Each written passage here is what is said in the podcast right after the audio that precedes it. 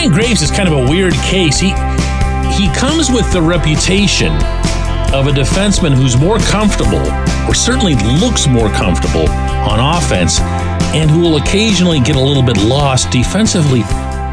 But that's not how he was utilized in Newark, and it's not apparently going to be how he's utilized in Pittsburgh. Good morning to you. Good Wednesday morning. I'm Dejan Kovacevic of DK Pittsburgh Sports. This is Daily Shot of Penguins. It comes your way bright and early every weekday if you're into football and or baseball. I also offer daily shots of Steelers and Pirates where you found this. Graves hooked up with the Pittsburgh media yesterday for the first time since signing his contract out of free agency. And he came across pretty impressively. Kind of the way you would expect from a bright young Nova Scotia lad. And what I found most interesting, by far actually, was when he explained what the expectations are of him from Mike Sullivan and the coaching staff as it relates to how much he'll contribute defensively. Yeah, I think that's kind of where I will slot in. Whether um, I mean, there'll, there'll, be a trial and error period for sure of who you gel with, and um, I mean, throughout the season, you kind of end up playing with everybody on most teams with injuries and um, just the way the season goes and, and, individual games and things like that. But um, I am definitely more of a defensive mindset. I try to play a two way game, but the emphasis on my game is definitely defensively and um, the penalty kill and, and just playing against top line. So um, I I do gel usually well with a player that is good offensively. So I, I think that's what I expect going in. Let me try to put some numbers behind some of this because I I'm sure it already comes across as confusing, especially if you're only trying now to get caught up on Graves' body of work and how he might fit in Pittsburgh. His numbers last year for a terrific and to an extent surprising New Jersey team were as follows 78 games played, 8 goals, 18 assists, both of which are pretty decent numbers unto themselves, a plus 34 rating. And for those of you who have taken to dumping on plus minus at every opportunity, know that even the advanced analytics people will hear an argument about plus minus when it's put forth over the course of a whole season, as opposed to just, you know, a guy went minus three in a single game. Plus 34 is really good. It's that much better when you consider that the Devils utilized him and our old friend, John Marino, as their shutdown pairing. That was the challenge that Graves and Marino would face most nights. As much as such a thing happens in the modern NHL, you don't see a lot of that anymore. You don't see a lot of, we've got to get our two best guys out there against the other team's top line. Most of the matchups happen at the forward level. But if you have the opportunity, certainly on home ice, to try to navigate that, and the Devils did that, and Graves still ended up with a plus 34. That's some pretty good two way hockey in there.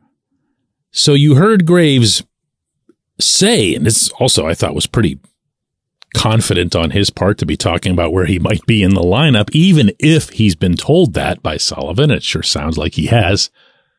But you heard him say that he's looking to be the replacement for Brian Dumoulin. And he said it respectfully. He said, you know, the guy who can be defense first and contribute offensively when needed, although that would be a generous assessment on both counts for where Dumoulin was the past couple of years. If that's the case, if that's how this in fact plays out, and if there are no other significant moves on the back end, in parentheses, read Erik Karlsson, end parentheses, then you're looking at a top four of Chris Letang and Marcus Pettersson, and the second unit being Jeff Petry and Graves. If you're relying on your third pairing to win you games, you're going to be in trouble in the NHL. There aren't a lot of teams that go that deep. The Penguins probably aren't an exception in that regard either, if you consider the full pool of the guys that are down there. So you're really talking about a top four And in turn, you're really talking about Graves being an important part of this, not just now, but into the future when you consider the age of Letang, the age of Petry, and heck, even if you get Karlsson over here, the age of Karlsson.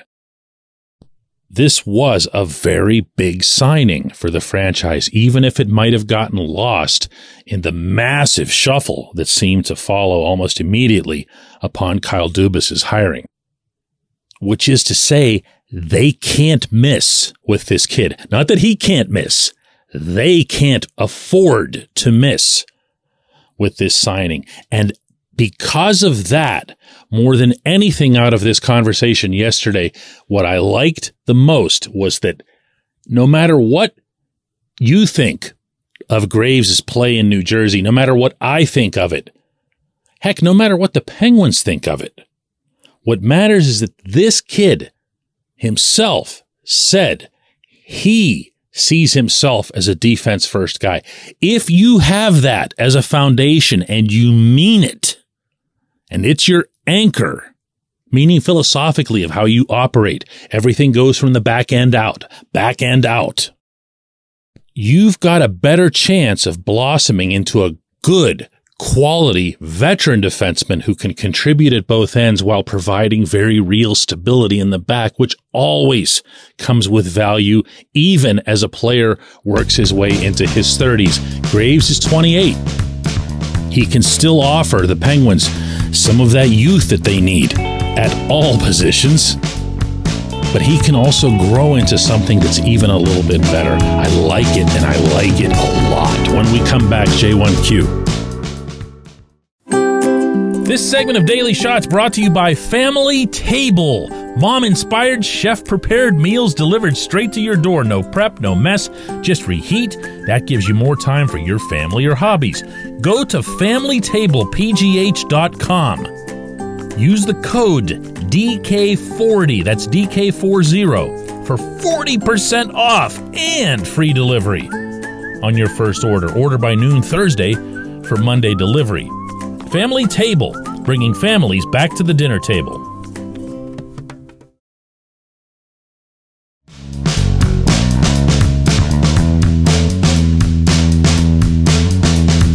Today's J1Q comes from Daniel, who says, Hey DK, I love listening to you after long days of work. I appreciate that, Daniel. Even if it does come at the end of the day, these are really timed for the first thing in the morning. I always get worried that they're like outdated by about noon on some occasions. Question for you, says Daniel. The power play results have not been what most have expected recently. Should Sidney Crosby and Evgeny Malkin be split between power plays one and two and have the units split more of the power play time?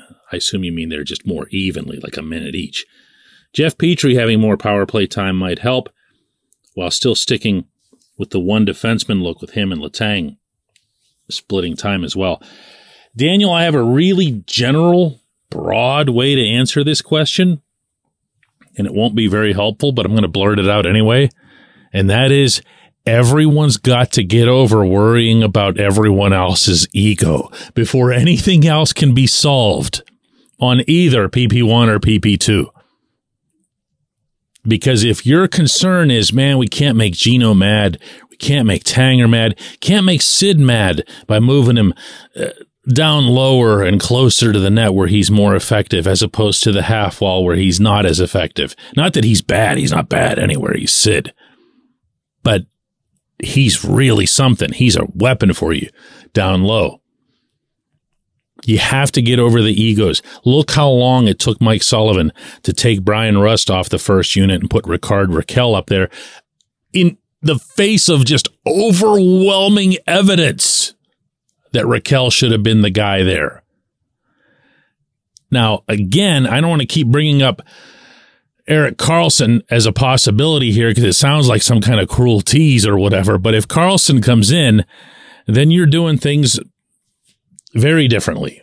Uh, Karlsson can play anywhere on the power play, but you'd be borderline insane to not have him and no one else on your right point. And that's the way that I would start looking at these settings. I wouldn't worry so much about splitting a minute evenly or anything. I would look at who you have on your roster, who you'd absolutely need to have on the power play, who you'd be nuts to not have on the power play, and try that first. I'm going to give you an example here. It's not going to be the player you're thinking of. It's nobody that I've mentioned even yet, and that's Petry. If you're carrying Petry on your roster, and he's a $6 million player for you, not that you make these decisions by contract, but there's a reason that he got that money at one point in his life, and you're not using him on your power play, what are you doing? This is what this guy does. He gets the puck through. He finds a way to get it through traffic, through sticks, through legs, and to put people in front of the net in excellent positions to score exactly the kind of goals that the Penguins never score. One of the few people in hockey who's better at that than Petry is Karlsson, But you've already got Petry on your team. Has everyone already forgotten? I know there's a clamor to get rid of Petry, buy out his contract, whatever. Has everyone already forgotten that game that he had in Tampa later in the season?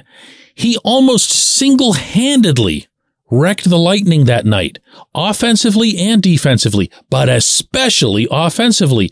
Remember what happened to set that up? Right. Tanger got hurt early. Took a puck upstairs to the face. Tanger comes back into the game. Petry falls right back into his regular old role. And guess what? He falls right back into being just another guy. This is the way you need to be thinking of these things. Who are the five players, regardless of position, regardless of role, regardless of personal preference, that we would want to have out there, we as a coaching staff? If you say, all right, well, listen, Gino, I mean, one of the top players of all time, how would you not have him out there? Well, Gino likes to be on the left point. Well, too bad for Gino. Okay. Gino also can do absolutely anything on the rink that you ask him to, including, I might add, being pretty decent around the net. And you know what I'm talking about. The fired up version of Gino the Russian bear version, as Brooks Orpik used to call him, whenever he'd get really angry, he was not the guy you wanted barging through the slot. Make those guys, make Sid and Gino change their games around a little bit. Can you imagine being the goaltender who's having to look through traffic to find Petry and Letang or Letang and Karlsson or however it is that it would break out and then say, I've got two of the greatest forwards to ever play the game hanging out like here within five feet of me. This is the way you start this conversation. And then from there, try stuff. I appreciate the question. I appreciate everyone listening to Daily Shot of Penguins. We're going to do another one of these tomorrow.